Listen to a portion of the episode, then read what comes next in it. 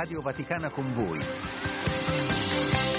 Musica, approfondimenti, ospiti, i vostri messaggi vocali, i titoli dei giornali e siti web italiani e internazionali. Luce Rossa, siamo in diretta, buongiorno da Andrea De Angelis, martedì 23 gennaio, le 8 e 11 puntuali, anche oggi Radio Vaticana con voi, che ci scrivete, lo fate già in tanti, al 335 12 43 722, ci anticipate ogni mattina, i primi messaggi arrivano intorno alle 6 e poi in tanti, lo vedo ora sulla nostra chat di Whatsapp, intorno alle 7, 7.30, come Valerio che scrive Dio ha un buon piano per la nostra vita, pace, buongiorno a tutti voi. E ancora eh, Mario che ci manda delle informazioni sulla viabilità anche su vaticanews.va potete trovare un articolo a firma del nostro Alessandro Guarasci lo sapete tra meno di un anno avrà inizio il giubileo e per quanto riguarda la città di Roma sono numerosi i cantieri. E c'è anche chi tra gli ascoltatori in questo caso Mario ce li segnala. Un saluto a Filomena buongiorno grazie a tutti voi che con i vostri sorrisi illuminate le nostre giornate. Sentirvi sorridere rende felici anche noi, la felicità si condivide, altrimenti non è tale e la si respira anche alle luci dell'alba e ci invia delle foto dell'alba di oggi. Grazie per eh, queste belle immagini. Un saluto ancora ad un ascoltatore che invece si rivolge si tratta di Umberto, direttamente ad Orazio Coclite, che come sapete ci precede ogni mattina alle 7 con il suo buongiorno eh, quotidiano e lui ci invia un brano musicale che sogno sarebbe sentire la mia voce in trasmissione. Lo manderemo ad eh, Orazio, al collega amico Orazio Coclite. Grazie anche a te Umberto. Salutiamo Daniela, buongiorno, caffè per tutti, magari, lo dico alla regia, perché no, un caffè per tutti. Grazie a Daniele Giorgi, quest'oggi tecnico del suono, in regia accanto a lui Gianmarco Murroni e Damiano Caprio, grazie anche a Bruno Orti che vedo già in postazione video perché tra un quarto d'ora circa saremo anche in diretta sui social, su Facebook. Parleremo del giorno della memoria che si celebra sabato 27 gennaio come ogni anno, lo faremo in modo particolare attraverso la cultura, la cultura a servizio del ricordo. Con noi sarà la responsabile della redazione culturale dell'Osservatore Romano. Dunque per chi ci segue anche su Facebook la diretta è già aperta, andate sulla pagina di Vatican News in italiano, cliccate sull'home page o sui video e condividete il link della diretta, tra poco saremo anche lì. A questo punto però iniziamo con la musica, prima però voglio salutare anche Vittorio Rossi e tutta la squadra dell'MCR preziosa, fondamentale per la diretta social. Iniziamo quest'oggi con Giovanotti e Gianni Morandi e anche l'occasione per augurare una pronta guarigione al cantante toscano che ha subito un secondo intervento chirurgico, come molti di voi sanno, ma insomma in netta ripresa l'abbiamo visto anche lui sui social. Musica.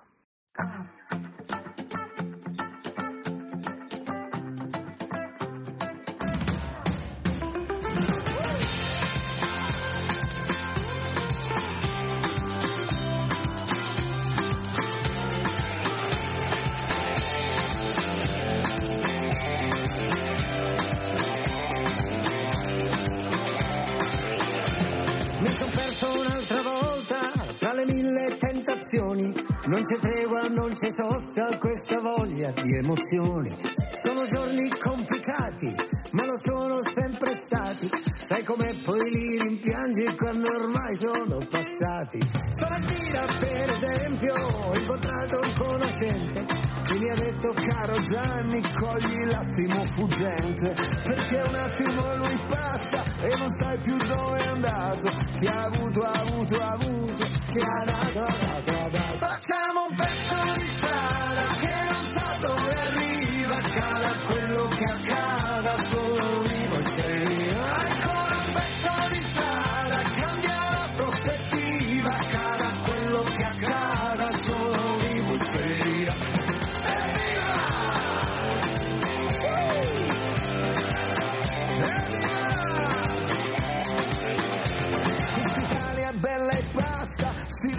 su ogni cosa, casa, chiesa, rete, piazza, moralista e fantasiosa.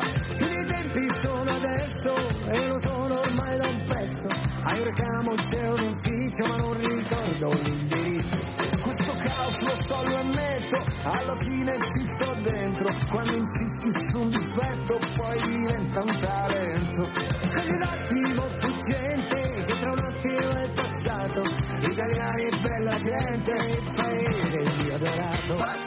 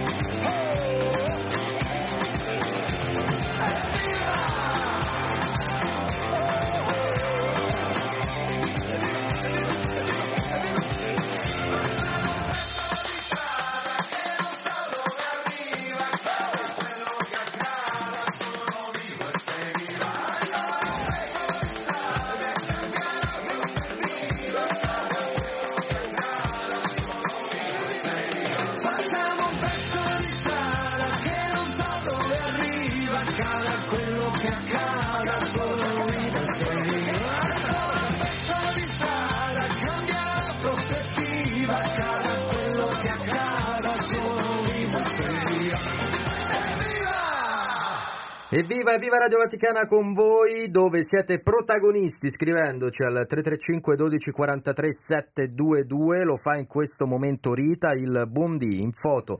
Ci arriva anche da Ludovico, serena giornata, ci scrive con le tenerezze del nostro padre, della nostra madre, di Gesù e eh, Maria. E poi ancora il buongiorno in eh, musica, anche in questo caso un link da Antonio e ci saluta anche con un buongiorno nel Signore, il nostro angelo. Salutiamo anche Teresa che ci ha scritto di primo mattino. Qualche appuntamento del giorno, iniziando dai quelli tradizionali che ben conoscete, alle 12 ci collegheremo con Loreto dalla Santa Casa per pregare insieme l'Angelus e il Rosario. Alle 19 la messa verrà trasmessa in diretta quest'oggi dalla Basilica di San Giuseppe al Trionfale a Roma.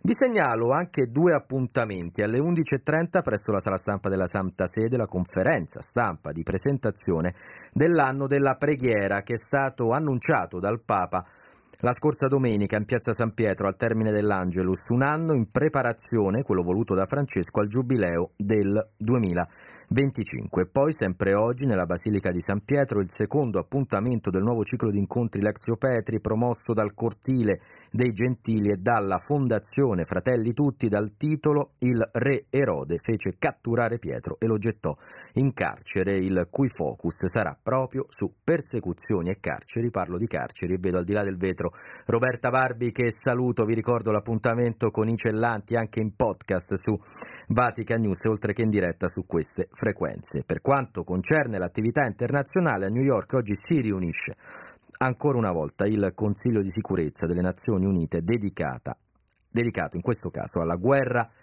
che eh, c'è ormai da oltre 100 giorni in quel di Gaza. E partiamo proprio da lì con i nostri primi ospiti, sono due colleghi, ha appena condotto il GR Marco Guerra, buongiorno. Buongiorno Andrea, buongiorno agli ascoltatori. E poi Gianmarco Murroni, ciao Gianmarco. Ciao, buongiorno. Marco, partiamo da te, dicevamo Gaza ma anche Mar Rosso, perché? Perché eh, la crisi in Medio Oriente sappiamo si è allargata in diverse aree e i ribelli Houthi eh, sono tornati ad attaccare le navi che eh, transitano oh, dal Golfo di Aden verso il Mar Rosso, una, un'azione che sta dando molti problemi alla navigazione mondiale e ci sono ripercussioni pesantissime sull'economia e la, l'Unione Europea ha deciso di, di, intervenire con una missione navale eh, perorata da Italia, Germania e Francia. Ieri è stato presentato un testo al Consiglio degli Affari Esteri dell'UE per autorizzare questa missione navale, c'è un accordo di massima, dopo che c'erano insomma, delle divisioni sono state eh, superate, sarà una missione eh, solamente difensiva ovviamente eh, difensiva ma attiva, ha specificato il ministro degli esteri italiano Tajani perché ha detto in caso di attacco alle navi ci sarà una risposta concreta contro le basi da cui partono questi missili e Stati Uniti e Inghilterra già lo stanno facendo perché ieri hanno bombardato diverse postazioni UTI. Marco, noi seguiamo ora per ora quanto accade nel Medio Oriente, è per questo che tu tornerai con le edizioni flash a partire da quando? Dalle ore 9. Dunque dalle 9 fino al tardo pomeriggio di oggi, ogni ora su Radio Vaticana, l'informazione. Gianmarco, tu sei con noi invece, un po' per le tue origini anche, perché ieri sera è arrivata una notizia che ha sconvolto un po' tutti gli appassionati di calcio, in particolare coloro che vivono in Sardegna e che hanno amato quello che alcuni definiscono il più grande attaccante italiano di tutti i tempi. Eh sì, è la notizia di, di ieri per l'appunto la, la, morte di Gigi Riva, icona del calcio italiano, in particolare legato a, al Cagliari, legato a Cagliari e alla Sardegna intera. Una notizia eh, quasi così improvvisa perché eh, c'è stato un, un, malore, appunto è stato male la domenica sera Gigi Riva, sembrava che fosse una cosa superabile, ieri invece poi la notizia della morte. Eh, tutto il mondo sportivo, ma non solo, piange questo grandissimo campione, che possiamo in qualche modo vedere in due sfumature diverse, quella sportiva, per l'appunto grande campione, i numeri parlano per lui, 35 gol in 42 presenze con la nazionale italiana, vincitore dell'europeo nel 68, finalista nel 70 del mondiale in Messico e poi col Cagliari, lo storico scudetto del 1970, bomber più prolifico della storia del Cagliari ma insieme al lato sportivo c'è anche un lato umano. Gigi Riva è stata sempre una persona eh, schiva, riservata, molto educata. Il suo legame col Cagliari deriva proprio anche da quello. Ha ricevuto tante offerte per poter andare via da Cagliari, andare magari in squadre più blasonate, in cui poteva vincere anche di più. La Juve, la, la Juve, Juve esatto, era molto interessata a Riva, l'avvocato Agnelli era innamorato di, di Gigi eppure lui rimase a Cagliari, rimase anche dopo il suo ritiro, insomma, prima come dirigente e poi insomma come così, cittadino di Cagliari eh, innamorato del, della Sardegna. Due allenatori hanno detto di lui queste parole. Maglio Scopigno, che è stato l'allenatore nell'anno dello scudetto al Cagliari, diceva che arriva il piede destro serviva solo per salire sul tram, mentre con il sinistro controllava la palla, la passava, dribblava, tirava in modo eccezionale, potente e preciso. Il suo primo allenatore, quando giocava nel Legnano ed era ancora minorenne, si tratta di Luciano Lupi, diceva che Riva era capace di mettere la testa dove altri non osano neanche mettere il piede, dunque anche il coraggio del, dell'atleta. Sì, sì, un giocatore potente fisicamente, il sinistro di Riva eh, è diventato famoso, Rombo di Tuono è stato il soprannome che gli diede Gianni Brera, insomma, all'epoca, proprio perché quel tiro, quel sinistro in qualche modo rievocava un rombo di tuono. Eppure anche un giocatore intelligente che sapeva muoversi, sapeva inserirsi, sapeva fare gol, ma sapeva giocare con i compagni. Un campione italiano che all'epoca, insomma, poteva essere tra i numeri uno anche a livello europeo e internazionale. Grazie a Gianmarco Murroni, grazie a Marco Guerra, dunque Marco lo risentiremo tra poco, di sport invece Gianmarco parleremo anche alle 9.30 sempre per tornare sulla morte di Gigi Riva ma anche per raccontare quello che è accaduto a Udine. Pochi giorni fa, Udinese Milan, un episodio di cui si sta parlando molto, ci sono già dei provvedimenti, ancora una volta si parla di violenza verbale, di insulti e di razzismo. Continuate a scriverci al 335 12 43 722, lo fa in questo momento Gianluca, salutiamo anche Vincenzo, vedo che ci sono anche dei messaggi vocali e dunque li ascolteremo tra poco, ma dopo questa pausa musicale andate anche su Facebook, o meglio andateci già per condividere il link perché stiamo per entrare in Radio Visione, ascolteremo il, eh, la, la responsabile della redazione cultura dell'Osservatore Romano per prepararci a quello che è il giorno della memoria di sabato prossimo. Scopriamo insieme adesso a chi fare gli auguri di buon onomastico.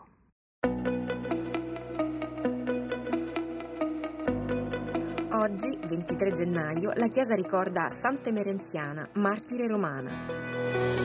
Cristiana ancora non battezzata, secondo un antico racconto viene uccisa durante i funerali di Sant'Agnese, sua amica, martirizzata a Roma all'epoca di Diocleziano. Aggrediti da un gruppo di pagani, i fedeli si disperdono, ma lei non fugge e con coraggio li rimprovera, finendo lapidata. In questo giorno si ricorda inoltre Sant'Ildefonso, vescovo di Toledo.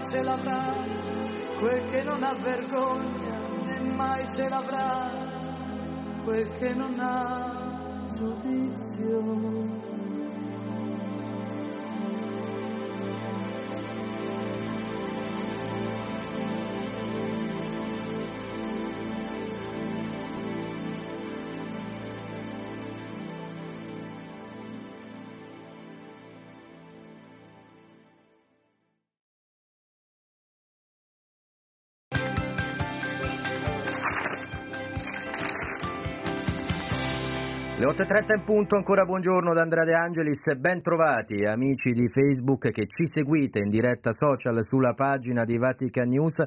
Come annunciato nelle scorse ore sulla nostra pagina siamo pronti per parlare con la nostra ospite del giorno della memoria che si celebra come ogni anno il 27 gennaio. Ben trovata Giulia Galeotti, responsabile della redazione culturale dell'Osservatore Romano. Ciao Giulia. Buongiorno. Giulia, grazie per essere con noi perché con te e con voi, che state già scrivendo numerosi, saluto Maria Bruna, Gabriele, José, Salvatore, ancora Maria che ci scrive da Ancona, Rosi, Daniel, Linda, molti di voi hanno commentato già questa diretta prima che iniziasse, condividete il link per condividere appunto questo spazio con i vostri amici. Dicevo, lo faremo questo momento del giorno della memoria, ricorderemo quanto è accaduto ed è indicibile talvolta farlo, attraverso una chiave, quella della cultura, la cultura che diventa strumento del ricordo, strumento della memoria. Giulia, la cultura in questo ci aiuta molto, va a braccetto con la storia a volte. Eh sì, direi che sono diciamo, inseparabili per tanti, per tanti, versi. Allora, noi nell'affrontare eh, questa giornata della memoria 2024 ci siamo chiesti innanzitutto quale sia la specificità perché è una giornata della memoria diversa da quella che abbiamo, abbiamo avuto finora purtroppo, cioè adesso uno dei, dei, posti sotto l'attenzione del mondo che diventa poi paradigma di tante cose è proprio eh, Israele, i luoghi, i luoghi, sacri, la, la, terra, la terra, Santa, la, la, Palestina. E quindi abbiamo eh, innanzitutto chiesto a Sergio Massironi, che è un teologo del Dicastero per lo Sviluppo Umano Integrale, un nostro eh, collaboratore, proprio una riflessione sul significato questo 2024 della giornata della, eh, della memoria. E Don Sergio, eh, che ci offre sempre veramente delle riflessioni molto, eh, molto eh, interessanti, parte da un dato. E il dato è che questa mh, giornata eh, di fatto viene celebrata come luogo d'eccellenza nella scuola, quindi è l'ambito educativo no? che certo. ogni anno eh, ripropone questa cosa. E quindi come fare in modo che eh, il rito non diventi ripetizione, non stanchi, specie quell'uditorio particolarmente sensibile che è il mondo della, dell'adolescenza, no? l'infanzia, insomma i, i, giovani. Perché? Perché i giovani, eh, specie gli adolescenti, guardano con molto interesse il mondo degli adulti, ovviamente con interesse anche per distanziarsene, no? E allora si domanda Don Sergio, Cosa noi, noi, adulti, cosa testimoniamo a questi giovani rispetto a tutta una serie di, di valori, cioè quelli che sono poi i valori eh, democratici, il rispetto dei più fragili, il rispetto di chi è in difficoltà, perché noi predichiamo molto bene, specie in queste no, ehm, giornate roboanti che si, che si ripetono, però poi in politica, in economia, sul piano sociale dimostriamo tutt'altro. Chiediamolo, chiediamolo a chi ci sta seguendo in diretta in questo momento, voi come testimoniate? L'importanza della fratellanza, ad esempio, del rispetto, della dignità eh, di tutti. Scriveteci nei commenti di Facebook in che modo il ricordo diventa concreto, in che modo la memoria si rende esemplare, come possiamo farlo anche noi non solo a parole Giulia, questo che esatto, stavi dicendo. Esatto, perché poi il grande ruolo della memoria, se vogliamo usare un po' un paradosso, è quello di essere memoria del futuro. Cioè, se la memoria resta ricordo di quello che, di ieri, allora sì, è un bel orticello che coltiviamo. Il problema è la dimensione rispetto al, al futuro. E proprio per questo nella pagina, con questa veramente densa riflessione di, eh, di Massironi, abbiamo messo una eh, poesia della Cvetaeva, la grande poetessa russa, che eh, veramente non ci stanchiamo mai di, di riscoprire, che nel 1916, quindi prima della, della certo. Shoah, prima di tutto quello che ha fatto, scrive una poesia eh, proprio dedicata agli ebrei. Eh, la Cetaeva ha sempre avuto nella sua produzione una grande attenzione al mondo ebraico, non solo perché il marito è, è, è ebraico, ma eh, perché lei crede molto anche nell'incontro, eh, nel dialogo, lei che è cristiana, con, eh, con, l'ebraismo. Infatti Gesù in questa poesia è l'ebreo, proprio per questo ponte tra, tra, tra religioni e tra, eh, e tra civiltà. E, e, nella, in, questa, in, questa, poesia la Cveta Eva ehm, prende eh, l'ebreo come paradigma del poeta, cioè ogni poeta è un ebreo, nel senso che, eh, che l'ebraismo diventa l'emblema poi del, dell'essere in ricerca no? di, una, di una patria, di un luogo, eccetera. Ed è una poesia che suona veramente profetica considerando quello che poi succederà, anche se la Shoah, eh, come tanti fenomeni storici, non è un, uh, un'esplosione del momento, cioè Chiaro. tutti questi, come anche la guerra a cui stiamo assistendo adesso, è frutto purtroppo no, di, di, di, semi seminati male nel, nel, nel tempo. Affidiamoci alle braccia di Gesù per la pace, scrive Maria in diretta social, ancora salutiamo Liliana, Giacomo, Maria Teresa, continuate a mandare i vostri messaggi, anche le vostre domande per Giulia Galeotti, che lo ricordo è la responsabile della redazione culturale dell'Osservatore Romano. Con lei stiamo parlando del giorno della memoria che vivremo sabato, lo facciamo sfogliando l'inserto appunto dell'Osservatore.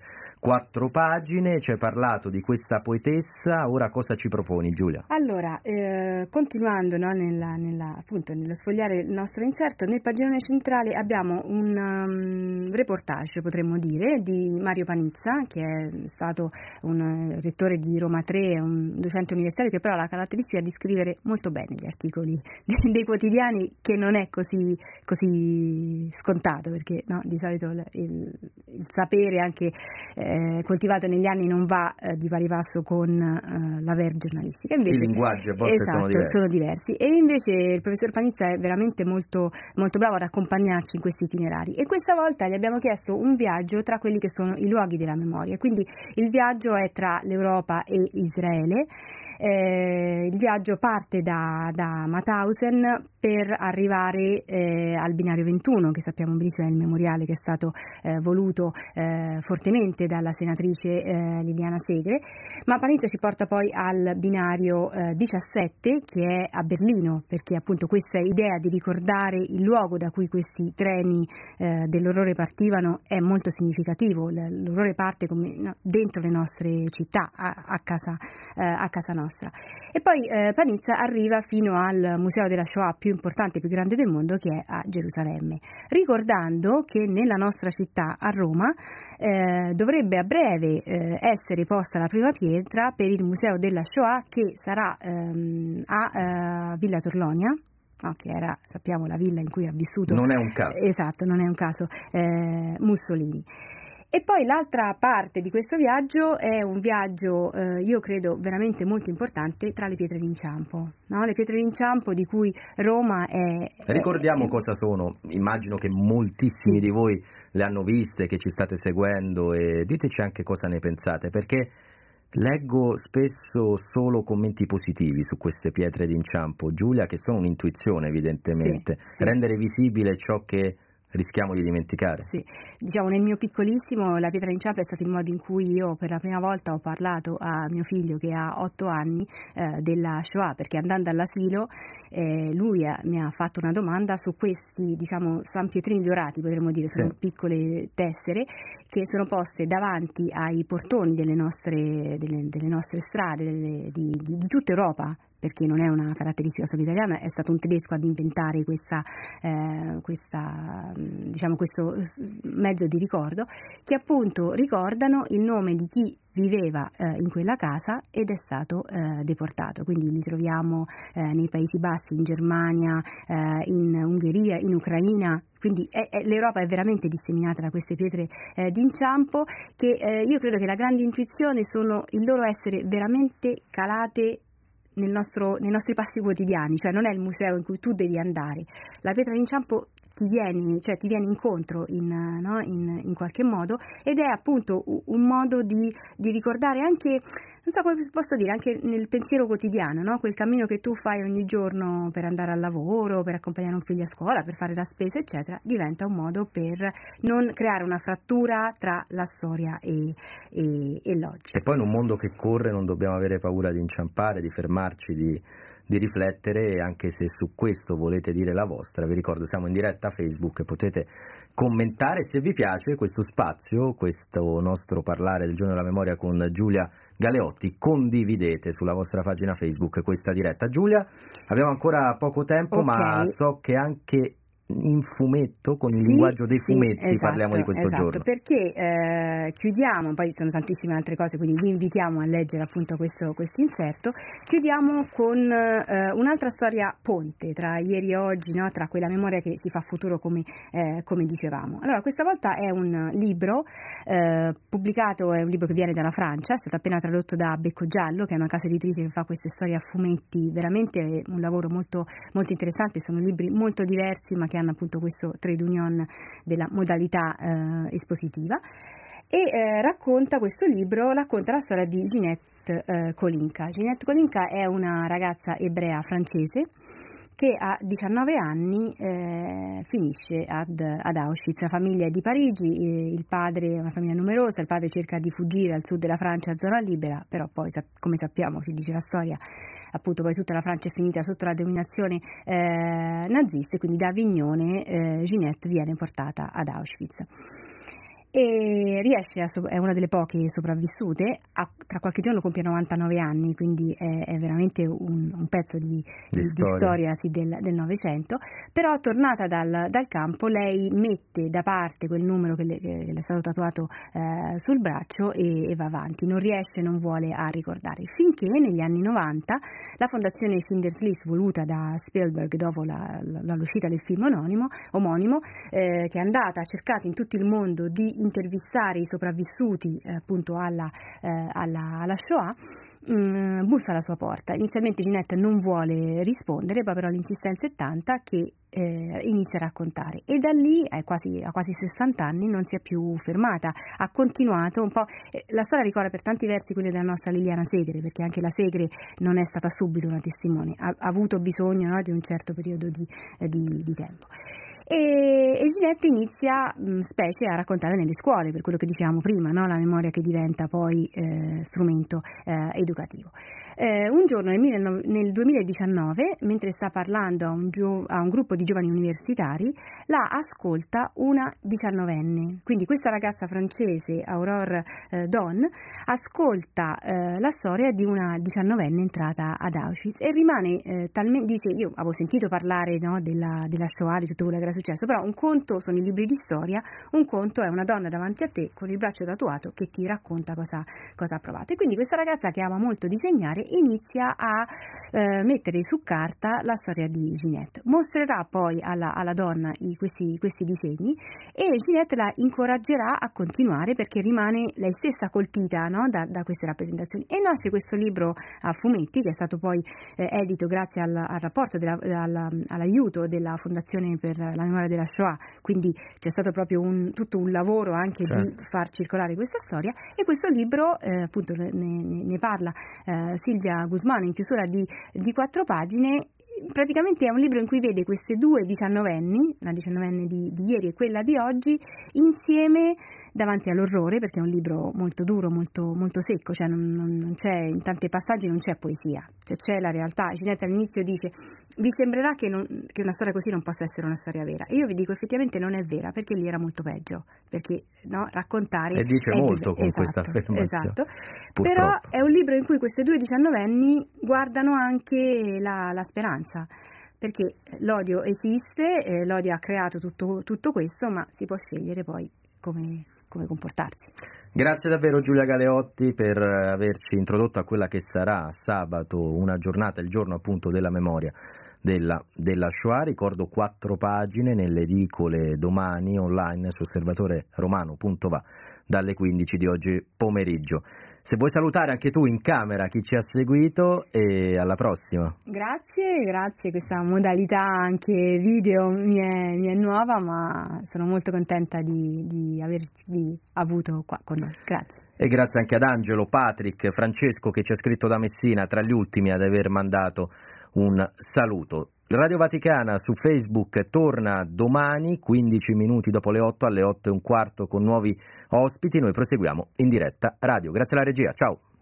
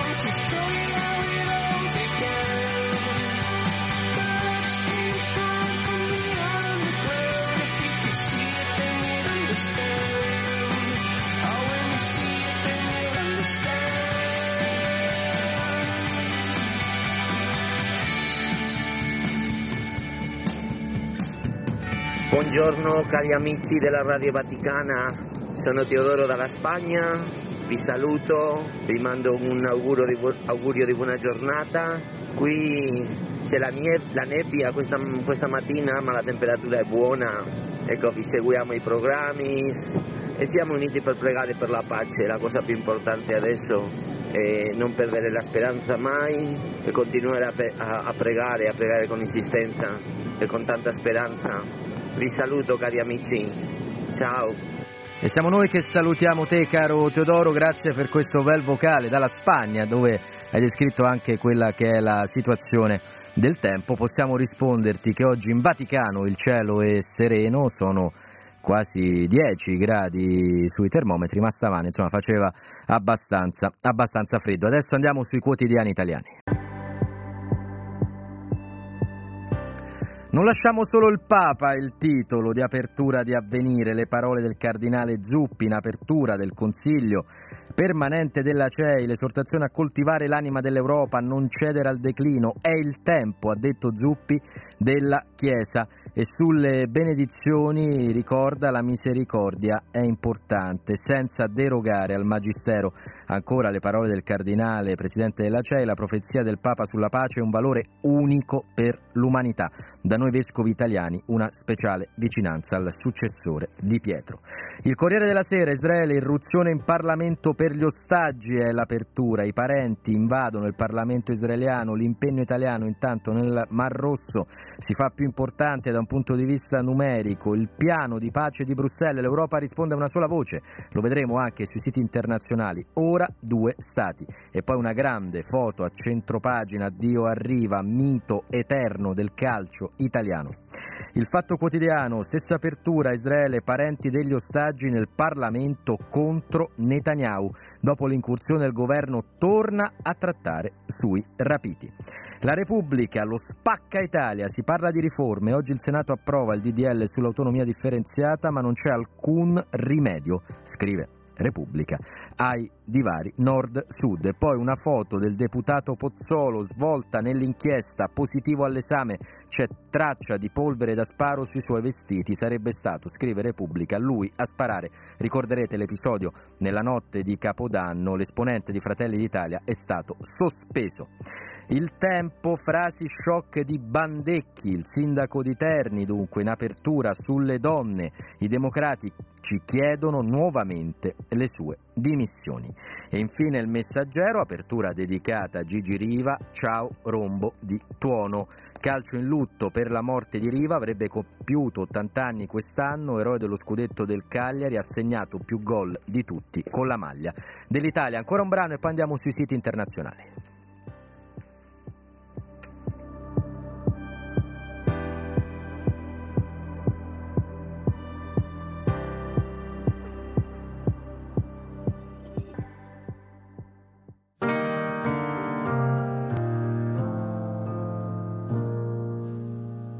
Fateci largo che passa domani, che adesso non si può.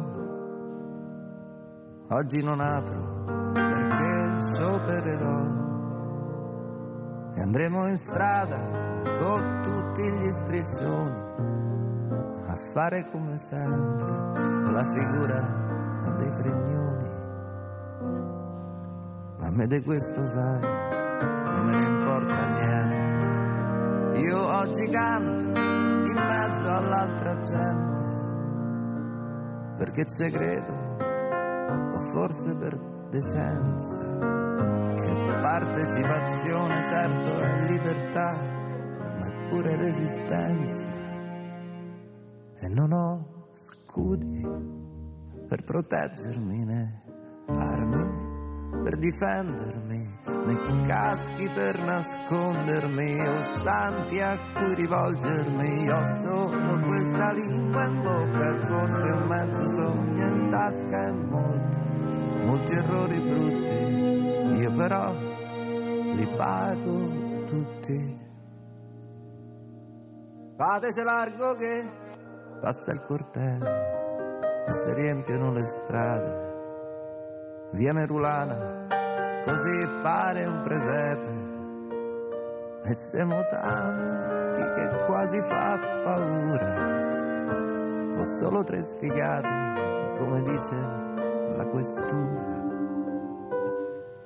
E le parole sì lo so, ma sono sempre quelle. Messi dal sole a me mi sembrano più belle. Scuola e lavoro, temi originali, se non per quella vecchia idea di essere tutti uguali. E senza scudi per proteggermi, né armi per difendermi, né caschi per nascondermi, o santi a cui rivolgermi con solo questa lingua in bocca e se mi tagli pure questa, io non mi fermo, scusa, canto pure a bocca chiusa. Mm. Mm,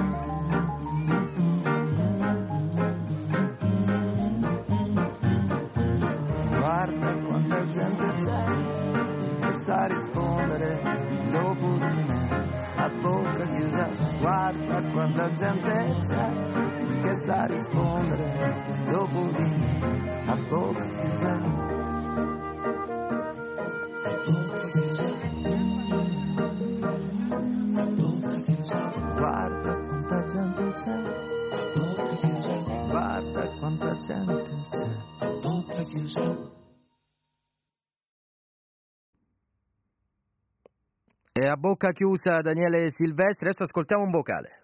Un carissimo buongiorno a tutti, a Radio Vaticana, Andrea, a tutti, ai cari radioascoltatori che si uniscono in preghiera, che ascoltano.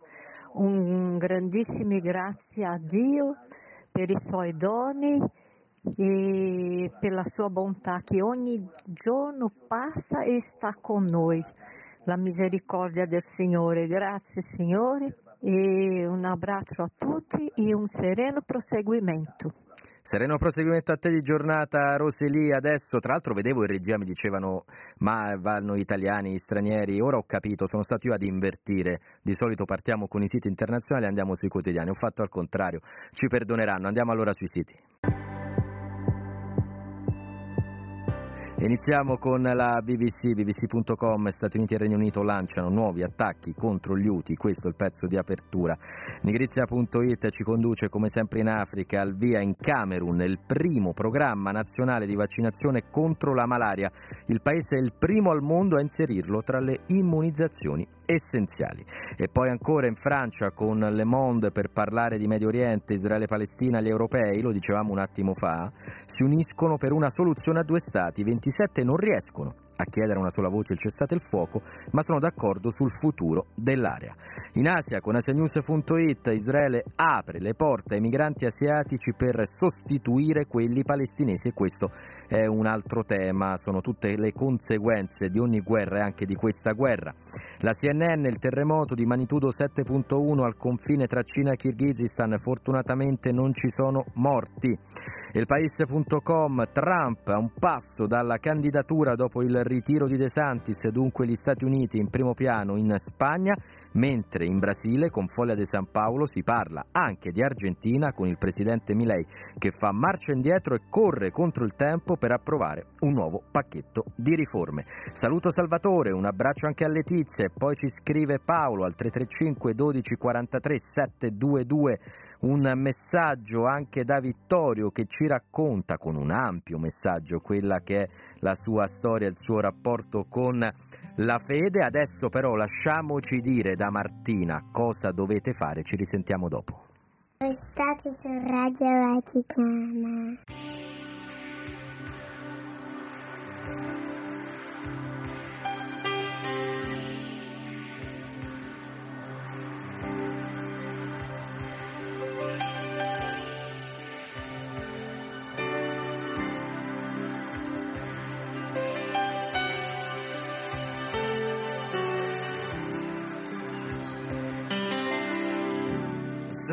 Dancing up the ocean, running fast along the sand. A spirit born of earth and water, fire flying from your head.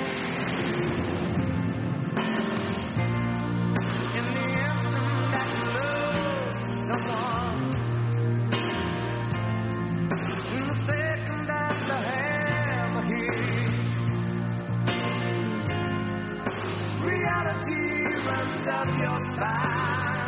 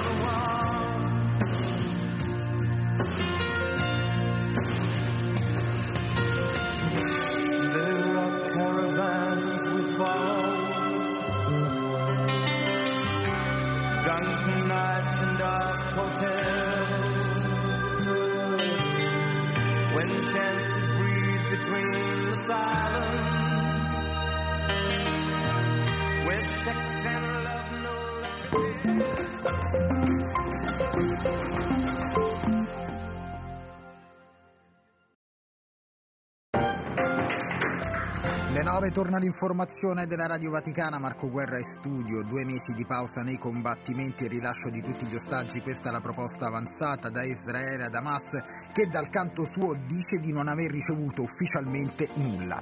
Crisi nel Mar Rosso, Italia, Francia e Germania ottengono il via libera dell'UE per un'operazione navale difensiva, intanto Stati Uniti e Regno Unito tornano a colpire le basi dei ribelli Houthi nello Yemen. Preoccupazione ad Haiti per la sorte delle sei suore rapite insieme all'autista dell'autobus sul quale viaggiavano e ad una ragazza. Il vescovo Monsignor Dumas offre, si offre come ostaggio in cambio della loro liberazione. Un forte invito a non rassegnarsi alla guerra e all'escalation di odio e violenza, così il cardinale Zuppi, presidente della conferenza episcopale italiana, ha aperto ieri pomeriggio i lavori del Consiglio episcopale permanente. È tutto, l'informazione della Radio Vaticana torna alle ore 10. A mano a mano Rino Gaetano, ma a mano a mano che passavano i secondi, Marco Guerra possiamo dirlo, colpo di tosse un attimo prima del GR ha recuperato in tempo. Vero, vero. Anche questa è la diretta. Esattamente. A che ora torni? Alle 10. Ci risettiamo alle 10 con te, con voi invece non cambiate canale. Dopo questo bel brano della musica italiana, veramente un capolavoro questo di Rino Gaetano, noi andiamo in Brasile e poi proseguiamo, parleremo ancora di calcio, di musica, restate con noi.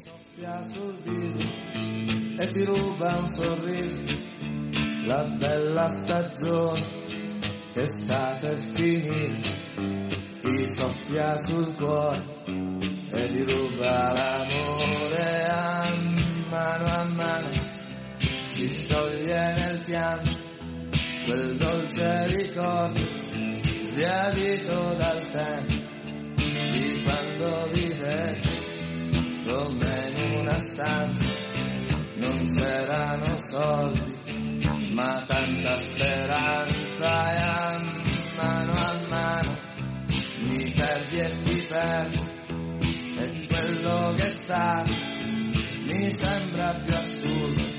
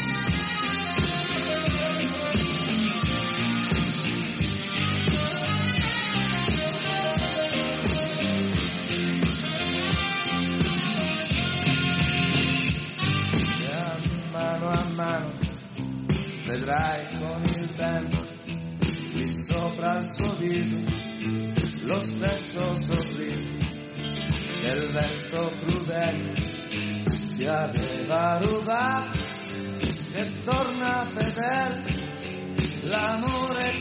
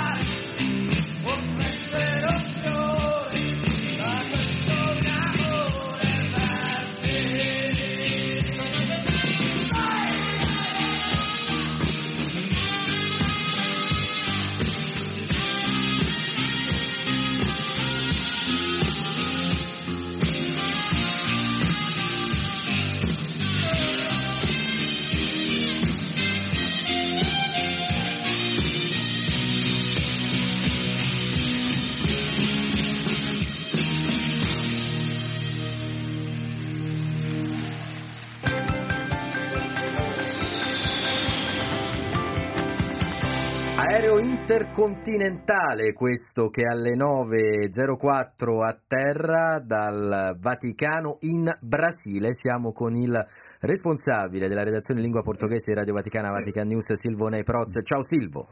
Buongiorno carissimo, buongiorno a tutti i nostri amici. Uma saudação bem brasileira. Già ci hanno scritto un paio, perché prima abbiamo detto che andavamo in Brasile, Fabio che ha detto che bello, non vedo l'ora, e poi Roseli, grazie che mi portate in Brasile con una emoji del sole e una faccia con dei cuoricini. Insomma, conducici nel tuo paese, Silvo, scegli tu in che modo? Bene, in questo momento noi viviamo con lo sguardo un po' per il carnevale, ok? Prossima settimana, il prossimo fine di settimana ci abbiamo il carnevale. Ehm, dobbiamo capire una cosa, che viviamo in questo momento il, eh, lo solstizio, cioè il sole che ti arriva in tutto il Brasile, siamo in piena estate. Il caldo quest'anno è un po' anomalo. Abbiamo- Quanti gradi? Guarda, siamo arrivati a alcune parti del Brasile a 42-46 gradi. Parlo di parti che, eh, del Brasile, delle regioni dove il caldo non era una così eh, presenza tanto forte. Rio de Janeiro è arrivato a sensazioni termiche di 50 gradi. Eh, immaginate che le spiagge sono veramente affollate. Ma eh, lo sguardo che stavo dicendo è perché noi andiamo verso il carnevale. Il carnevale è una festa molto particolare il Brasile, eh, nella sua immensità territoriale, ha delle varie espressioni del carnevale. Per esempio, Rio de Janeiro è quello carnevale famoso, no? delle scuole di samba, Marchese di Sapucaí, no? tutto quello, ehm, lo spettacolo, dicono il più grande spettacolo della terra perché veramente è una cosa favolosa. Però allo stesso momento, se andiamo in Bahia o andiamo in Recife, abbiamo il carnevale che è per strada. no? La gente esce e balla per strada 3, 4, 5 giorni. C'è Olinda, una città che è vicino a Recife, cre- credo Olinda ha 50-60 mila abitanti, durante il carnevale arriva a avere mezzo milione di persone per le strade. Mezzo milione. Mezzo milione. Allora, immaginate come eh, si vive anche eh, il carnevale. Non è il samba nel nord-est la musica, è il frevo.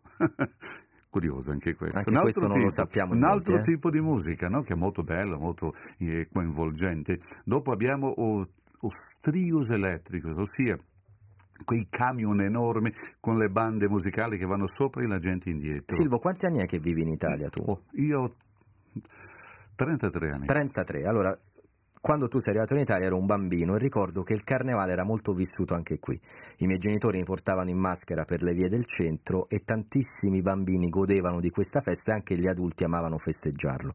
Con il passare degli anni in Italia il carnevale ha perso un po' quello che era la partecipazione popolare. In Brasile mi sembra di capire che non è affatto così. Secondo te perché qui si è un po' perso e, e da voi invece resiste? Vedi una cosa, i bambini sono diventati giovani o vecchi, i nostri bambini di oggi non hanno più la- quella- il riferimento di una volta, perché ehm, tu vai a una festa se qualcuno ti porta. O sei imbucato. No?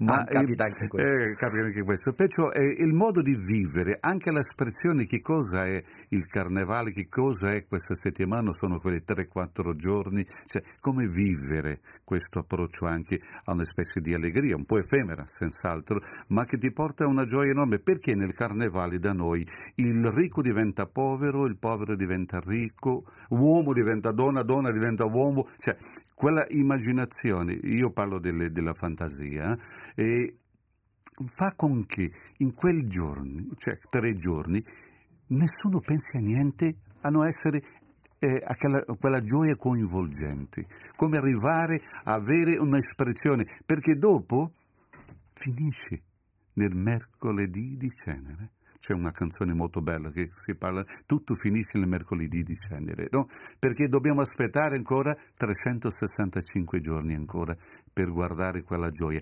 E la domanda che si fa è perché aspettare? 365 giorni per avere un'altra volta la, un'altra volta la gioia del carnevale.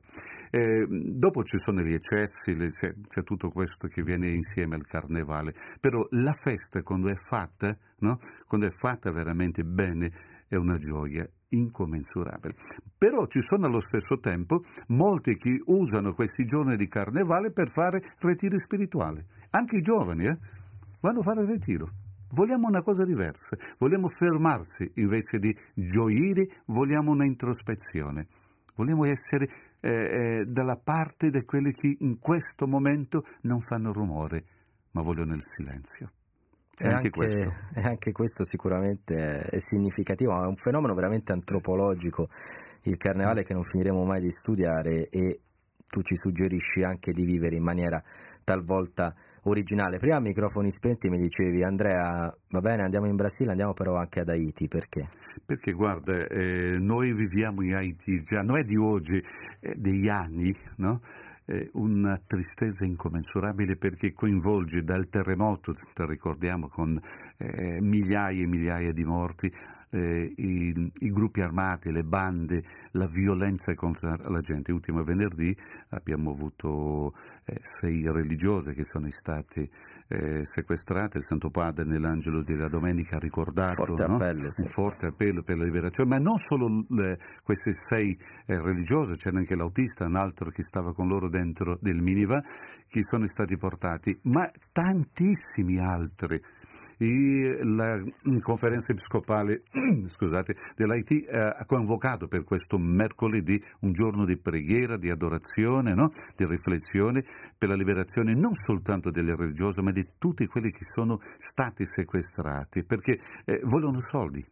La gente eh, vive una situazione talmente terribile. No? E questi gruppi armati vogliono che cosa? Eh, eh, eh, avere la possibilità di un guadagno facile e allora sequestrano. Perciò è una violenza inaudita privare l'altro essere umano della sua libertà. Perciò ci uniamo anche ai nostri amici haitiani in questo momento di dolore, di tristezza, perché coinvolge tutto, tutto il paese. Silvo, prima di salutarti, tra un attimo ne parleremo anche con Riccardo Cucchi, so che tu sei un grande appassionato di calcio, oggi tutti i giornali italiani ricordano rombo di tuono Gigi Riva quando muore un campione sportivo c'è chi dice e immagino valga anche per il tuo paese in Brasile in realtà non muore mai vedo una cosa eh, quando ho sentito la morte di mm, Gigi Riva naturalmente ho cercato di vedere ma in Brasile tutti i giornali anche parlano della morte di Gigi perché Vede una cosa, eh, hanno sottolineato parecchio, vedendo un po' anche le trasmissioni, è l'uomo dentro del campo e l'uomo fuori del campo.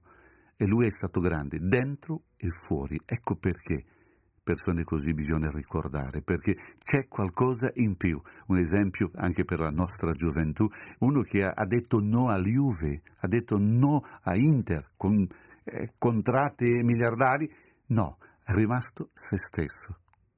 Chi oggi, questa è la domanda, fa questo, di rimanere se stesso? E per una causa, non che non possa fare, ma per dire io sono così e rimango così. Questo è un esempio a seguire, senz'altro. Grazie Silvo. Grazie a te.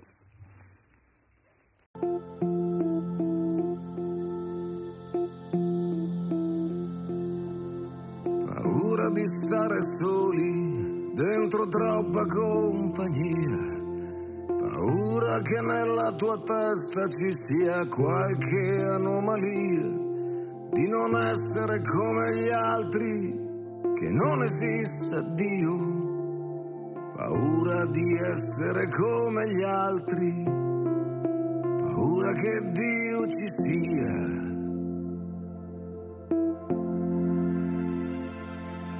Che cambi tutto quanto e che niente cambierai. Che il mondo finisca presto, che non sia cominciato mai. Paura di e di startene qua giù. Paura che l'anello debole della catena sia proprio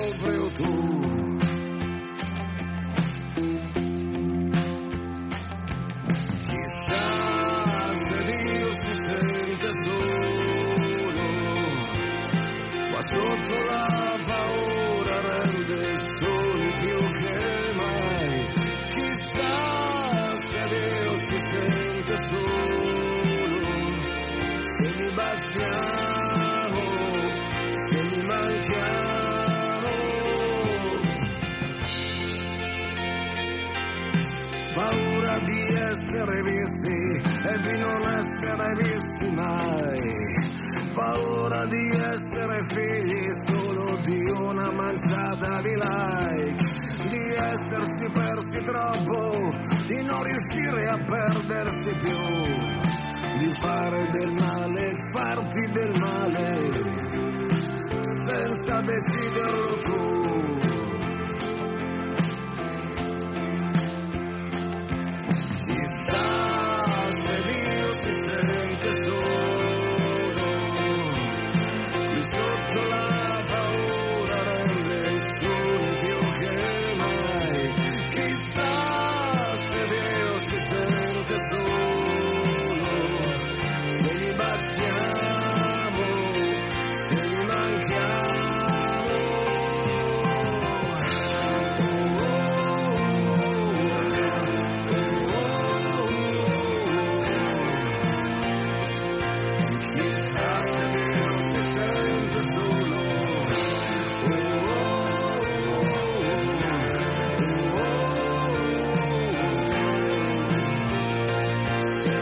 Li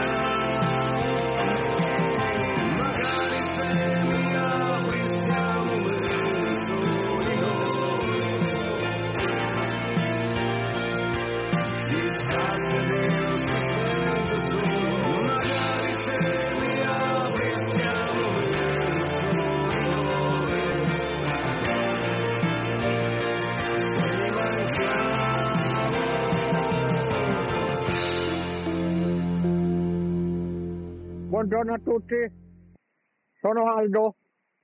Volevo fare un saluto a tutti gli ascoltatori della Radio Vaticana e salutare quelli che gli piace la carbonara e quelli che gli piace la matriciana. Buona giornata. Ciao Aldo, buongiorno a te, continuate a scriverci 335 12 43 722 preghiere per Haiti, arrivano anche dai nostri ascoltatori e poi ci scrive, vediamo di chi si tratta, clicchiamo sulla foto Mariella. È bello ritrovarci qui dove ogni mattina ci salutiamo perché il tempo per salutare qualcuno, se ci tieni, si trova sempre. È vero, è vero, un buongiorno eh, detto con il cuore vale veramente più di molte parole. Il punto è che sia davvero l'augurio di un buongiorno. Adesso andiamo a sentirci un contributo da vaticanews.va, come ogni giorno a quest'ora ospitiamo un collega oppure andiamo a sentire quanto realizzato dai nostri colleghi del sito Vaticano. In questo caso è Adriana Masotti che ha intervistato la scrittrice Susanna Tamaro. Mi stavo eh, sbagliando nel, nel, dire la parola scrittrice, in effetti non è semplicissima, eh, ma certamente non è semplice avere il successo della Tamaro, quel va dove ti porta il cuore davvero tradotto ad ogni eh, latitudine. Ora la Tamaro ha scritto un nuovo libro, il titolo è Il vento soffia dove vuole e si parla anche e soprattutto dell'importanza dei legami familiari. Ascoltiamo l'intervista. Effettivamente scrivere lettere è una forma di ribellione a questo tempo che divora ogni sentimento, ogni emozione, ogni pensiero. Ho letto che le poste stanno togliendo tutte le cassette delle lettere perché non servono più. È stato un atto di continuazione, gli vado di porta al cuore, però quella era un'unica lettera, c'era un'unica voce, mentre qui io volevo far sentire una sinfonia di voci che si completavano a vicenda.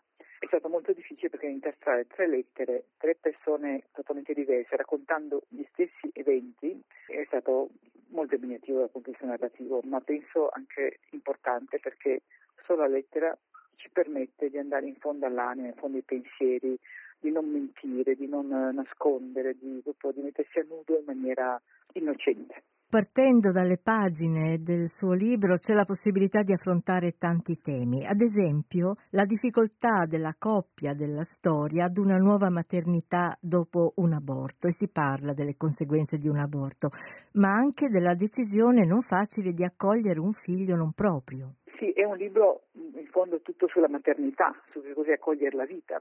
Allora, un figlio non voluto, rifiutato, un figlio che arriva non si sa da dove con che storia, e un figlio diciamo, ufficiale, no? in cui c'è l'amore oblativo verso il figlio adottato, l'amore rifiutato verso il figlio rifiutato appunto, e poi l'amore classico di una madre che ha un figlio. Perché credo che in questo tempo siamo così carenti di amore materno. È una società che è sempre più selvaggia, sempre più crudele, le donne inseguono, mm, non so, miti che le sradicano da loro stesse e l'idea che l'amore è, accoglienza, è ascolto, è crescita, è accettare anche la diversità no, dei destini è ormai scomparsa dal nostro orizzonte. No? Ma quando hai un figlio appunto adottivo e un figlio tuo, già ti devi confrontare con due realtà molto diverse, ma entrambe immerse nell'amore così come quel figlio che hai rifiutato, che non è una massa di cellule come si dice adesso, ma che comunque sarebbe diventato un bambino, dunque anche quello è un amore, è, è una voragine, ma c'è quella voragine, non si può ignorare. L'incontro di Chiara, la madre, con eh, Davide, quello che sarà il futuro marito, è un incontro tra due mondi differenti e viene fuori la difficoltà ad amare, ma anche ad essere amati, la difficoltà a prendere un impegno per la vita. È un po' un ritratto appunto della nostra società, di tanti di noi. Sì, assolutamente. Volevo fare un, uh, un, personaggio maschile positivo perché il mondo non è fatto di uomini stupratori, torturatori, maltrattatori. Ci sono tanti uomini, ringraziando il cielo, che sono degni di questo nome. No? Dunque Davide è un uomo forte, è un uomo che ha dei valori, è un uomo che crede nella famiglia e viene da un mondo socialmente opposto a quello di Chiara e questo era molto importante da raccontare come si superano anche le differenze sempre attraverso l'amore. Nel suo libro è presente con forza il tema del trascendente, della fede, della morte, anche dei limiti, delle fragilità. Insomma, mi sembra che lei voglia dire che la persona umana, noi, siamo più di quello che ci fanno credere di essere, dei meri consumatori. Ho letto bene? Sì, assolutamente. Il discorso della fede è centrale come sottofondo in tutti i miei libri ma in questo raggiunge diciamo, il punto finale in qualche modo, perché Chiara è di una famiglia atea, non è neanche battezzata, mentre Davide è di una famiglia cattolica e questo si percepisce, penso, subito nella sua solidità rispetto alla fragilità di Chiara. Ma Chiara ha questo anelito da sempre, perché è un anelito che noi abbiamo nell'anima dalla nascita, da quando siamo consapevoli di noi stessi, no? ma viene totalmente negato dalla nostra società. Noi dobbiamo essere consumatori manipolabili. No? Invece l'uomo è una enorme complessità e dunque il fatto che lei fa un cammino di fede e il marito non fa nulla mai per diciamo, convincerla, ma la vita accanto a lui la porta alla fine a capire che quello è il percorso che le darà la totalità della vita, no? E l'incontro che fa alla fine nell'Eremo dice Dio ama i ribelli, è vero, perché noi immaginiamo la fede come una specie di obbedire a, supinamente a delle cose no, che ci sono ordinate dall'alto non è così. Ora più che mai Dio ama i ribelli a questo mondo che è un mondo che sta andando verso la barbarie, verso la follia, verso la disumanità più totale. E poi il tema del dolore, questo anche è molto presente. Il padre, appunto Davide, medico pediatra, viene accusato falsamente di pedofilia. In questa circostanza viene il confronto con il dolore e la scoperta del valore che può avere e mi sembra che si può scrivere questo se lo si è sperimentato in qualche modo. Certo, io um, sono stata oggetto di linciaggio mediatico per tanti anni, dunque sono molto esperta di queste cose e del come una persona può venire distrutta e questi tempi rispetto a quando io scrivo il linciaggio sono peggiorati tantissimo, abbiamo i social, abbiamo una macchina del linciaggio che facilmente va anche fuori controllo, per cui basta appunto un, un evento casuale come quello che capita a Davide per scatenare una macchina del fango e con tutte le conseguenze di questo. Credo che per una persona onesta, per una persona eh, diciamo pura del cuore, questo è un enorme, un enorme shock, ma è solo nel dolore profondo che troviamo oh, la verità più luminosa della nostra fede, altrimenti senza radici. Dunque è un passaggio molto importante e che dà anche la stabilità di Davide e anche l'importanza della famiglia in quel momento che lo sostiene, le sue figlie e sua moglie ci sono e, e, e accolgono il suo dolore. Qualcuno ha osservato che a 30 anni da Va dove ti porta il cuore, con questo libro veniamo riportati all'interno di complesse dinamiche generazionali, così come in quello che forse ha cambiato la sua vita. Ecco, la famiglia è fondamentale, ma non è certo una realtà facile da vivere. Del rapporto tra le generazioni parla spesso anche il Papa, è proprio un nodo importante nella vita di tutti un nodo fondamentale ed è un nodo eh, gravemente rimosso. Invece noi veniamo da una genealogia, noi siamo il frutto di tutte le persone che ci hanno preceduto e solo in base a questo diventiamo le persone vere. Se togliamo la genealogia siamo veramente delle foglie al vento perché non abbiamo nessuna radice. No?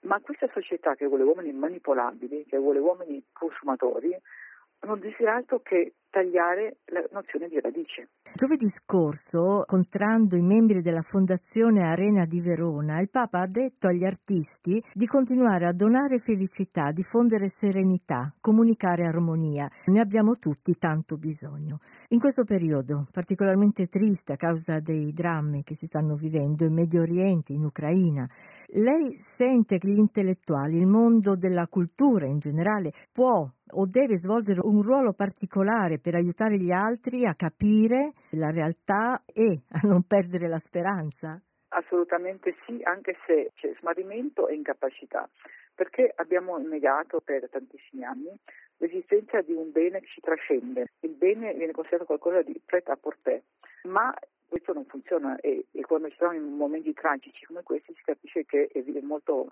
importante capire da che parte stare, non dire l'opinione sto con questo, sto con quello, ma sto col bene o sto contro il bene, questa è la cosa fondamentale. Ma ti pare che dobbiamo vedere, noi che comunque siamo nate poco dopo la fine della seconda guerra mondiale, che abbiamo avuto ancora la guerra dei nostri nonni, dei genitori nelle orecchie, no? Che vediamo questi bombardamenti, cose che pensiamo che erano archiviate per sempre, che dopo guerre, bombe atomiche, non dovrà più succedere questa cosa e tutte le organizzazioni internazionali sono acqua fresca, non, non, non servono a nulla, no? Perché è successo. Io quando ho scritto sa dove vuole avevo proprio il desiderio di scrivere un libro che lasciasse serenità, speranza, l'idea che la vita sia una cosa appassionante e che si costruisce attraverso l'amore. Perché credo che, proprio come dice il Papa, gli artisti hanno il dovere in questo momento di parlare della positività della vita e della positività dell'amore e della difficoltà di questo, perché non è una passeggiata, eh? però è l'unica via che ha l'uomo per essere se stesso. Dunque è un compito importantissimo degli artisti di parlare della bellezza, dell'amore e della gratuità, perché tutte queste tre cose sono gratuite.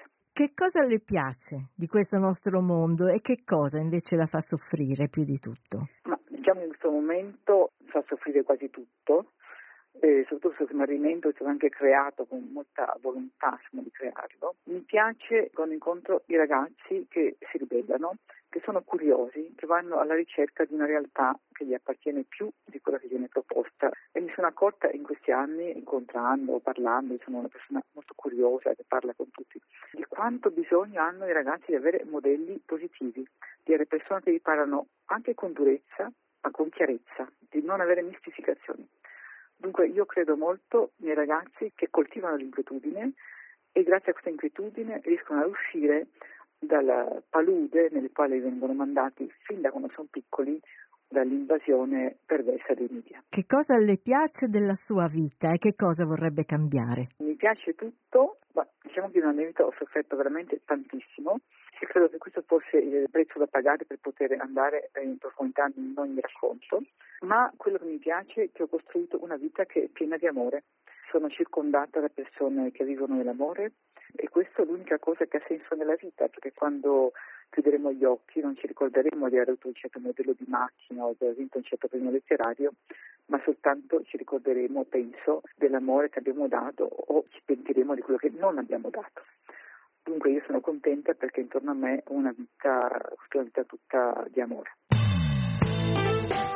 Grazie a Susanna Tamaro al microfono di Adriana Masotti con Pino Daniele ci prepariamo ad accogliere il giornalista sportivo, il collega radiocronista, noto a tutti voi Riccardo Cucchi per parlare ancora di Gigi Riva ma anche di quanto accaduto ad Udine due giorni fa.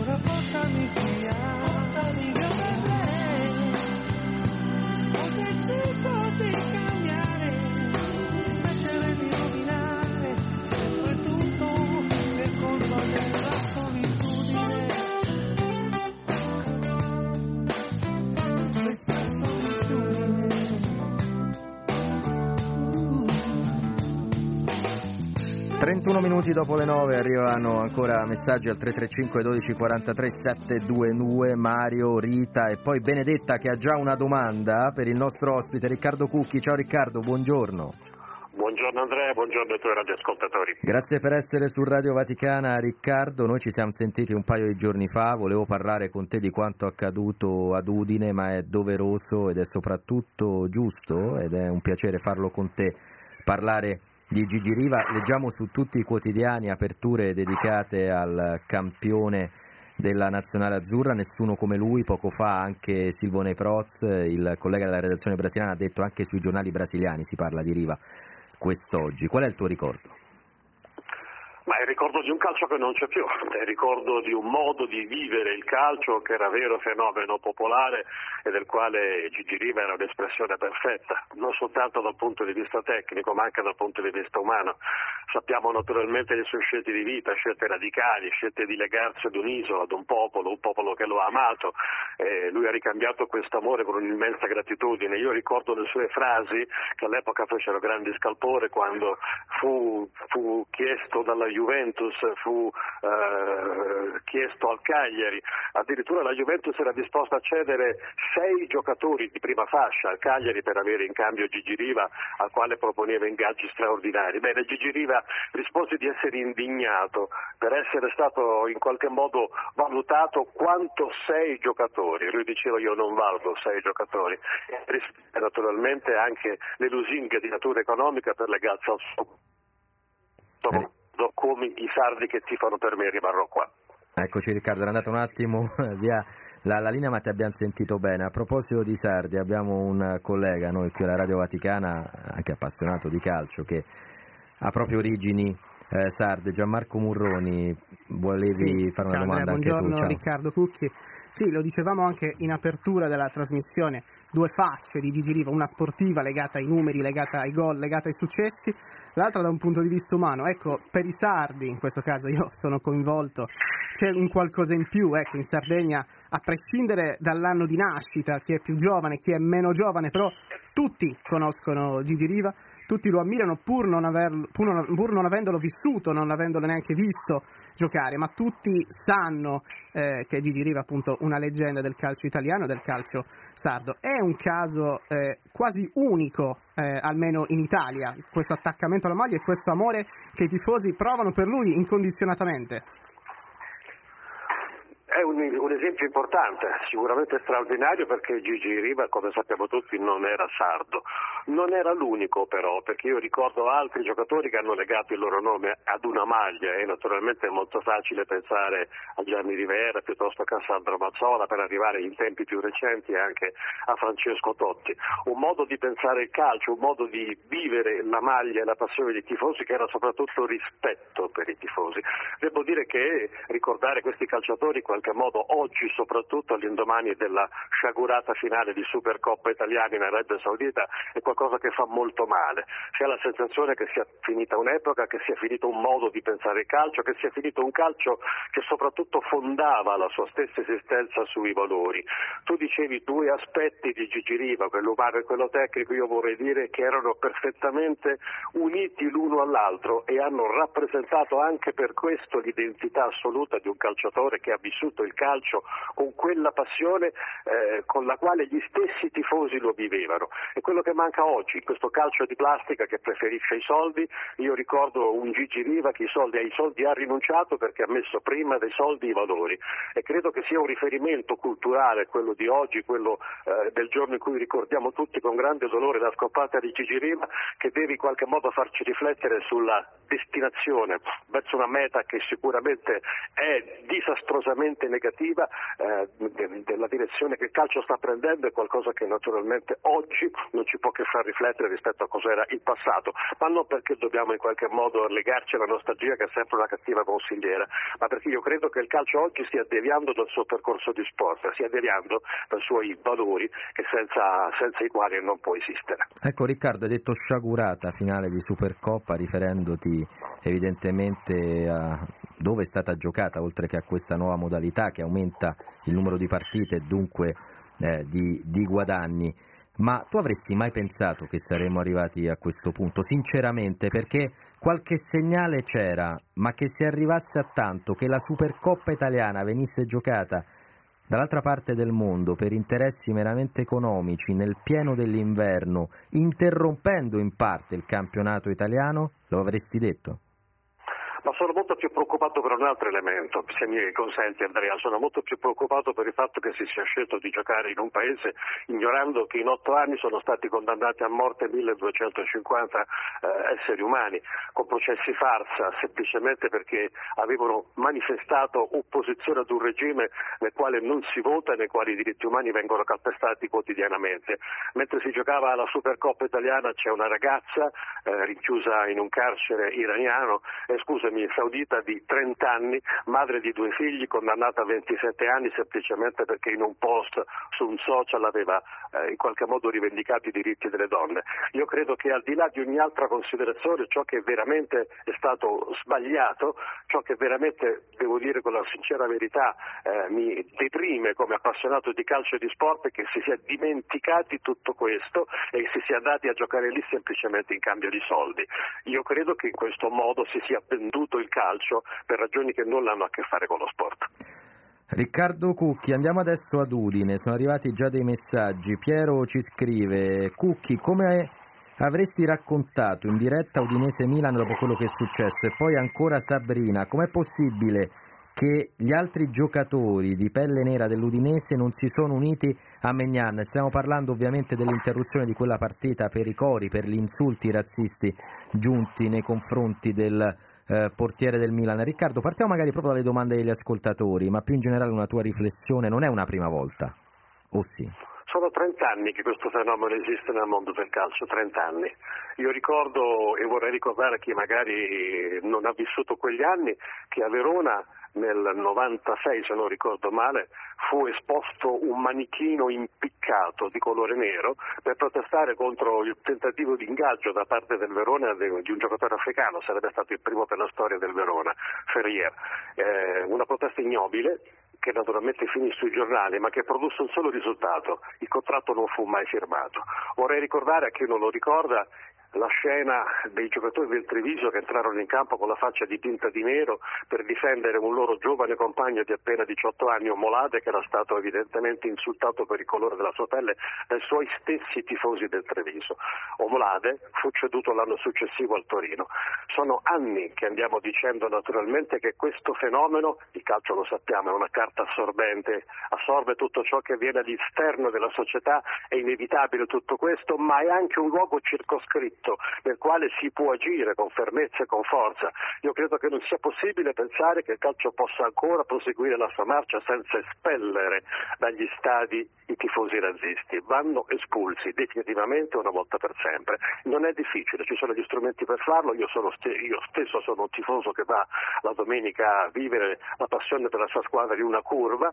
Io sono costretto ad esporre, ad esibire giustamente per tre volte il mio documento di identità accanto al quale c'è anche il posto nel quale io siederò all'interno dello stadio olimpico. Confermo. Tutti sanno dove sono i tifosi, non capisco perché non si possano espellere i razzisti. Confermo. Per quanto riguarda una domanda in particolare sull'abbraccio dei tifosi neri dell'Udinese, io vorrei dire che eh, tutti i tifosi, tutti i giocatori dell'Udinese, non soltanto quelli neri, avrebbero dovuto mostrare solidarietà nei confronti di Magnan, tutti, indistintamente dal colore della pelle. Ecco, ancora messaggi, Riccardo, c'è chi scrive eh, per Udine il calcio si indigna ma gioca la Supercoppa in Arabia senza diritti umani, vedo tanta ipocrisia, quasi schizofrenia, scriverci Marco.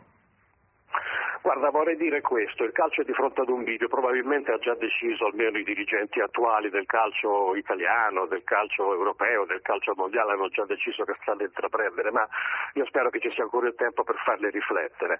Il video è questo, da una parte c'è lo sport, da un'altra parte c'è lo spettacolo. Il calcio vuole rimanere sport, se vuole rimanere sport non può rinunciare a difendere i valori, non può rinunciare a difendere in qualche modo, a esportare messaggi a favore dei diritti umani italiani.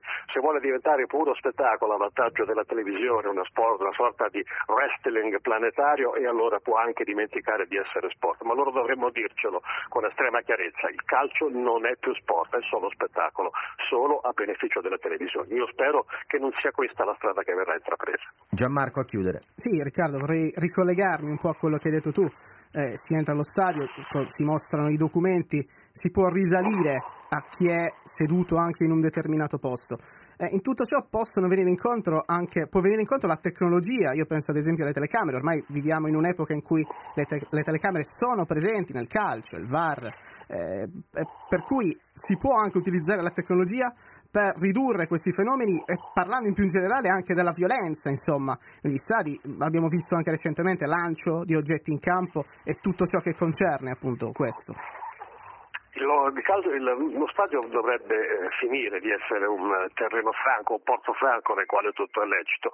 Ripeto ancora, proprio perché è un luogo circoscritto nel quale tutto evidentemente è controllabile, verificabile, documentabile, credo che possa diventare e dovrebbe diventare un luogo dal quale partono invece valori positivi e che in qualche modo possano contaminare la società esterna allo stadio. Vorrei che avvenisse questo, vorrei che di fronte a cori razzisti si fermassero le partite, magari anche definitivamente sicuramente. Vorrei che le squadre uscissero dal campo, vorrei che gli arbitri solidarizzassero con i giocatori vittime di razzismo e non che li ammonissero. Vorrei che i tifosi presenti allo stadio, sono convinto che la stragrande maggioranza sia composta da appassionati non razzisti, eh, sommergessero di fischi coloro che invece eh, si esprimono con cori razzisti e violenti. Eh, vorrei questo, vorrei soprattutto gesti forti, vorrei mm, in qualche misura passare dalle parole alla solidarietà fittizia a fatti concreti. credo che sia un obbligo, un obbligo, se il calcio vuole rimanere sport, ripeto ancora, combattere ogni forma di razzismo. È inutile che ricordi a voi le parole di Mandela, che attribuiva allo sport una grande forza, quella di abbattere le barriere, di abbattere ogni barriera eh, tra gli esseri umani. Mandela io credo avesse ragione, eh, noi lo stiamo smentendo però con i fatti.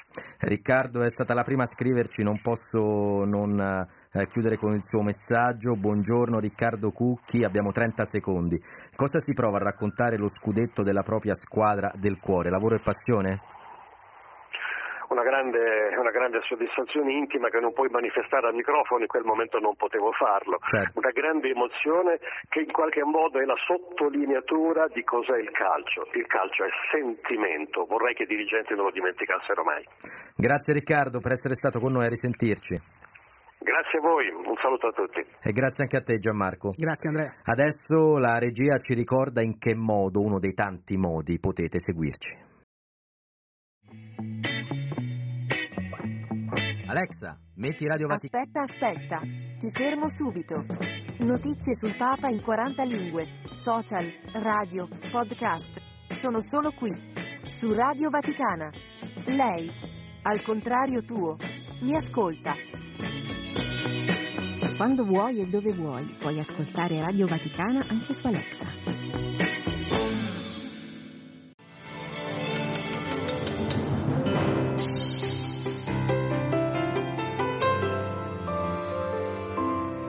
Eh sì, potete seguirci anche su Alexa, oltre che sui 105 103 8 FM a Roma e provincia, sul DAB in Italia, al 733 della canale TV, del digitale terrestre e poi attraverso le nostre app in streaming su vaticanews.it.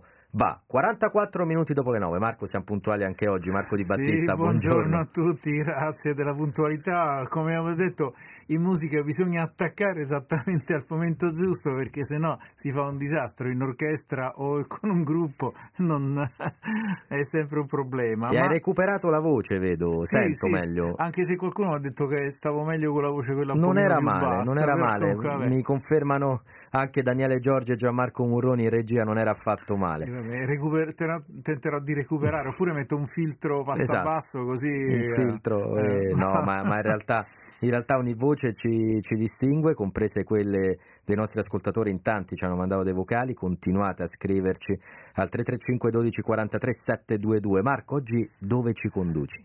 In Francia. In In Francia perché stasera alle 22 il programma di musica da camera è dedicato a uno dei colossi della storia della musica, Claude Debussy. Debussy nasce nel 1862, muore nel 1918, tanto per collocarlo storicamente, ma soprattutto il Debussy che ascolteremo questa sera è un Debussy ancora in quasi tutti i pezzi eh, che ascolteremo, un cucciolo, una, una persona che sta eh, venendo fuori piano piano. E il cammino di Debussy per raggiungere un proprio personale linguaggio è una cosa molto interessante perché ci sono poi eh, una serie di elementi che, che concorrono. Sì, c'è quello l'elemento musicale, ma ho ricordato le date non a caso perché eh, eh, Debussy morirà di tumore, ma morirà nel 1918, poco prima della fine Della effettiva della Prima Guerra Prima Mondiale, guerra, certo. ed è un periodo in cui c'è un forte nazionalismo in Europa, anche in Francia, dove c'è da una parte chi si vuole svincolare dall'influenza di Wagner, dall'altra chi comunque vuole eh, trovare una musica fra- ritrovare una musica francese andando a pescare, per esempio come Maurice Ravel, nella musica di Couperin del barocco, del grande barocco francese dei tassieristi.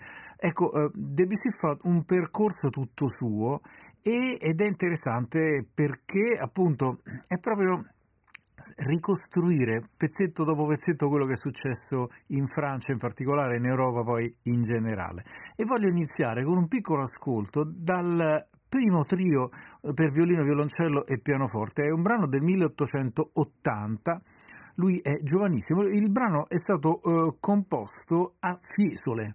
Mm. Quindi eh, perché? Perché, Perché? Eh. lui eh, stato, aveva vinto un premio in conservatorio e una eh, signora potente l'aveva eh, ingaggiato per accompagnarla e far musica durante il suo viaggio anche in Italia, non soltanto in Italia. Quindi si fermano a Firenze, a Firenze eh, si eh, uniscono alla compagnia altri due musicisti e appunto a formare un trio Aspetta, però questo, questo, punto sottolineiamolo perché a me incuriosisce tantissimo e poi ascoltiamo una signora quindi, eh, che aveva una disponibilità economica importante, sì. decide di fare un viaggio in, in Italia e si fa accompagnare da un musicista, da un musicista. cioè era cioè, qualcosa non da un di musicista ma da quello più eh, dotato apparentemente del conservatorio no? quindi aveva vinto un premio ed era un qualcosa di frequente perché oggi mi sembra che insomma... allora il mecenatismo è una cosa che continua nella storia della musica sotto varie forme e certo, oh, ci viene la lacrimuccia a pensare eh, l'uso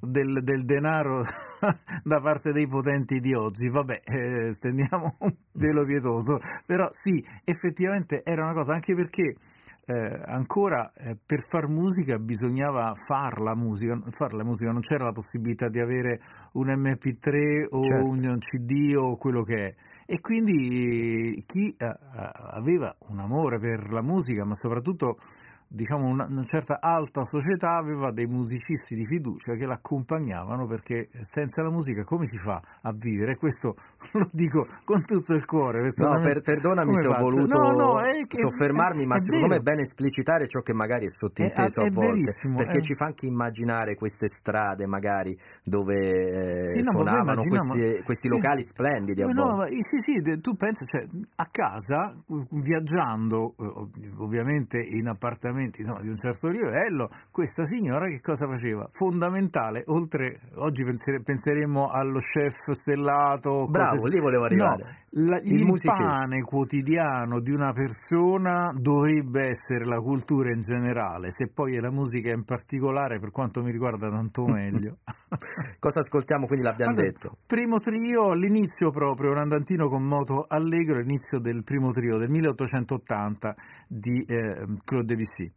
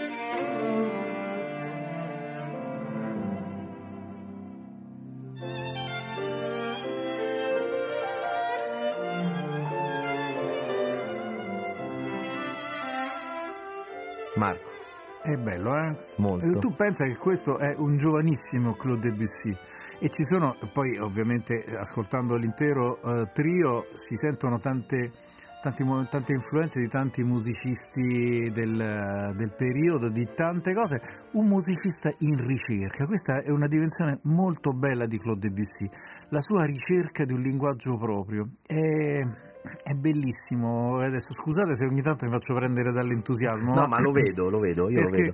È, è proprio. È, lo tocchi con mano questa musica, questo, questo autore che.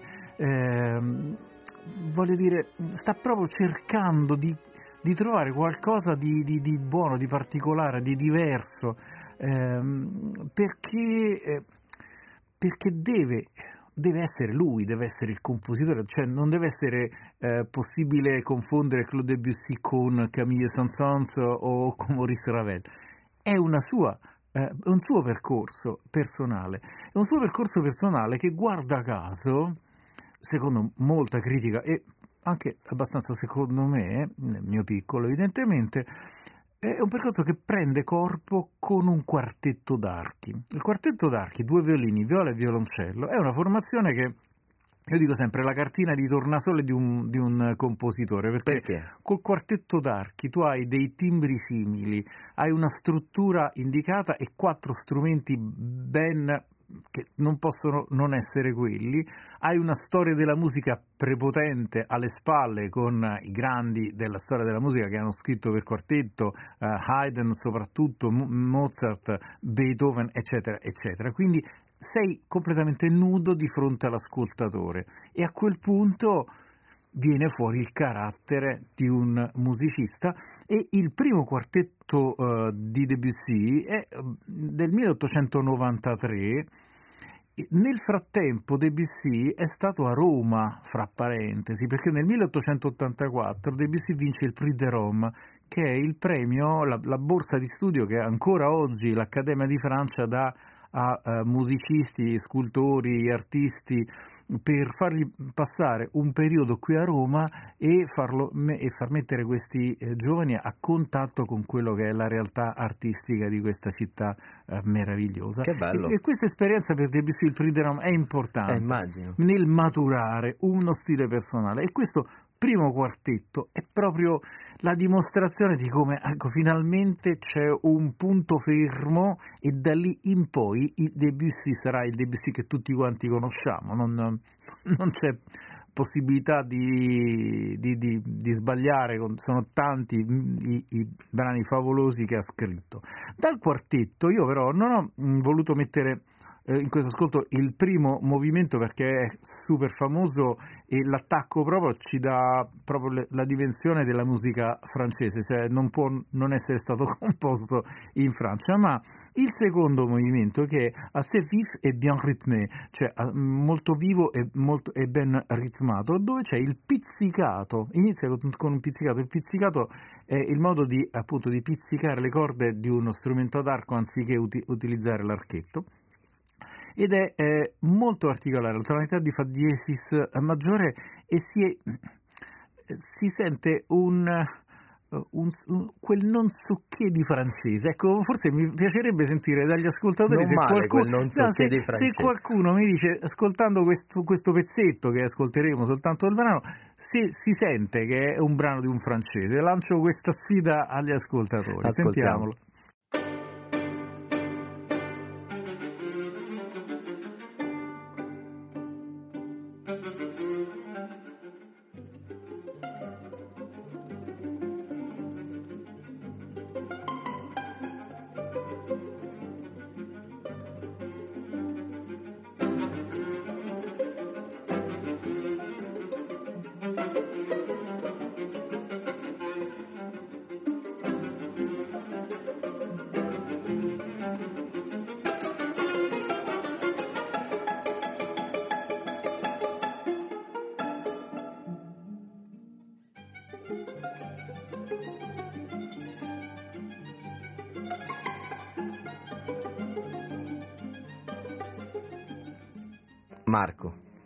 Il pizzicato. è arrivato un messaggio da Giovanni.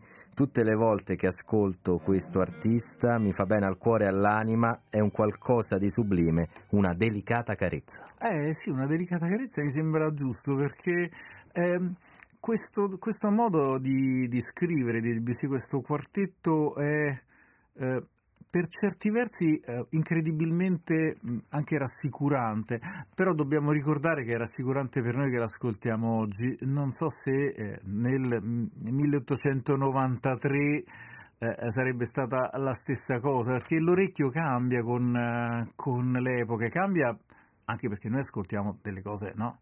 Eh, Durante il giorno ascoltiamo dei rumori, per esempio, che nel 1893 Non- non non c'erano, evidentemente, ma anche la musica, siamo abituati noi a, metterci la cuffia e ascoltare in cuffia e alzare il volume magari, mentre ne- allora il pianoforte aveva un certo volume, il violino un certo volume e la viola eccetera eccetera, quindi bisognava eh, stare attenti. Ecco, questa, questa, attenzione è un'altra delle cose importanti, cioè, questo va, va detto, la musica è sempre per tutti, ma c'è bisogno da parte dell'ascoltatore di ascoltare, di porre attenzione, perché la musica non è un sottofondo, non è un mettere un profumo se non si è lavato. Se non si è lavato. La musica non è sottofondo. Quindi musica... richiede una partecipazione attiva. La partecipazione dell'ascoltatore è fondamentale, c'è un triangolo che si deve chiudere, c'è da una parte il compositore, da una parte l'esecutore, possono essere anche la stessa persona, ma è fondamentale il terzo, del, il terzo elemento del triangolo, cioè un qualcuno che ascolta, altrimenti non, non c'è più la comunicazione, non c'è più il far musica insieme, insomma, ecco. Marco, l'ultimo ascolto prima Guarda, di salutarci. Un, un, ascolto molto tranquillo, è un foglio d'album, Reverie, eh, Sogno, Fantasticheria, come vogliamo tradurlo. L'originale è per pianoforte, ma ne ascoltiamo la, scusate, la trascrizione per quartetto d'archi e così ci lasciamo con, eh, visto che anche il messaggio ci invitava a qualcosa di rassicurante, ecco, ci lasciamo con questo sogno di Debussy che è rassicurante, di un autore che poi invece è stato tutt'altro che rassicurante nel, nel finale sua, del suo catalogo. Grazie Marco Di Battista, appuntamento stasera alle 22, grazie Daniele Giorgi, Gianmarco Muroni al di là del vetro, a tutti voi, da Andrea De Angelis appuntamento a domani e ricordatelo, se c'è motivo per lamentarsi ce ne sono sempre almeno due per non farlo. Ciao!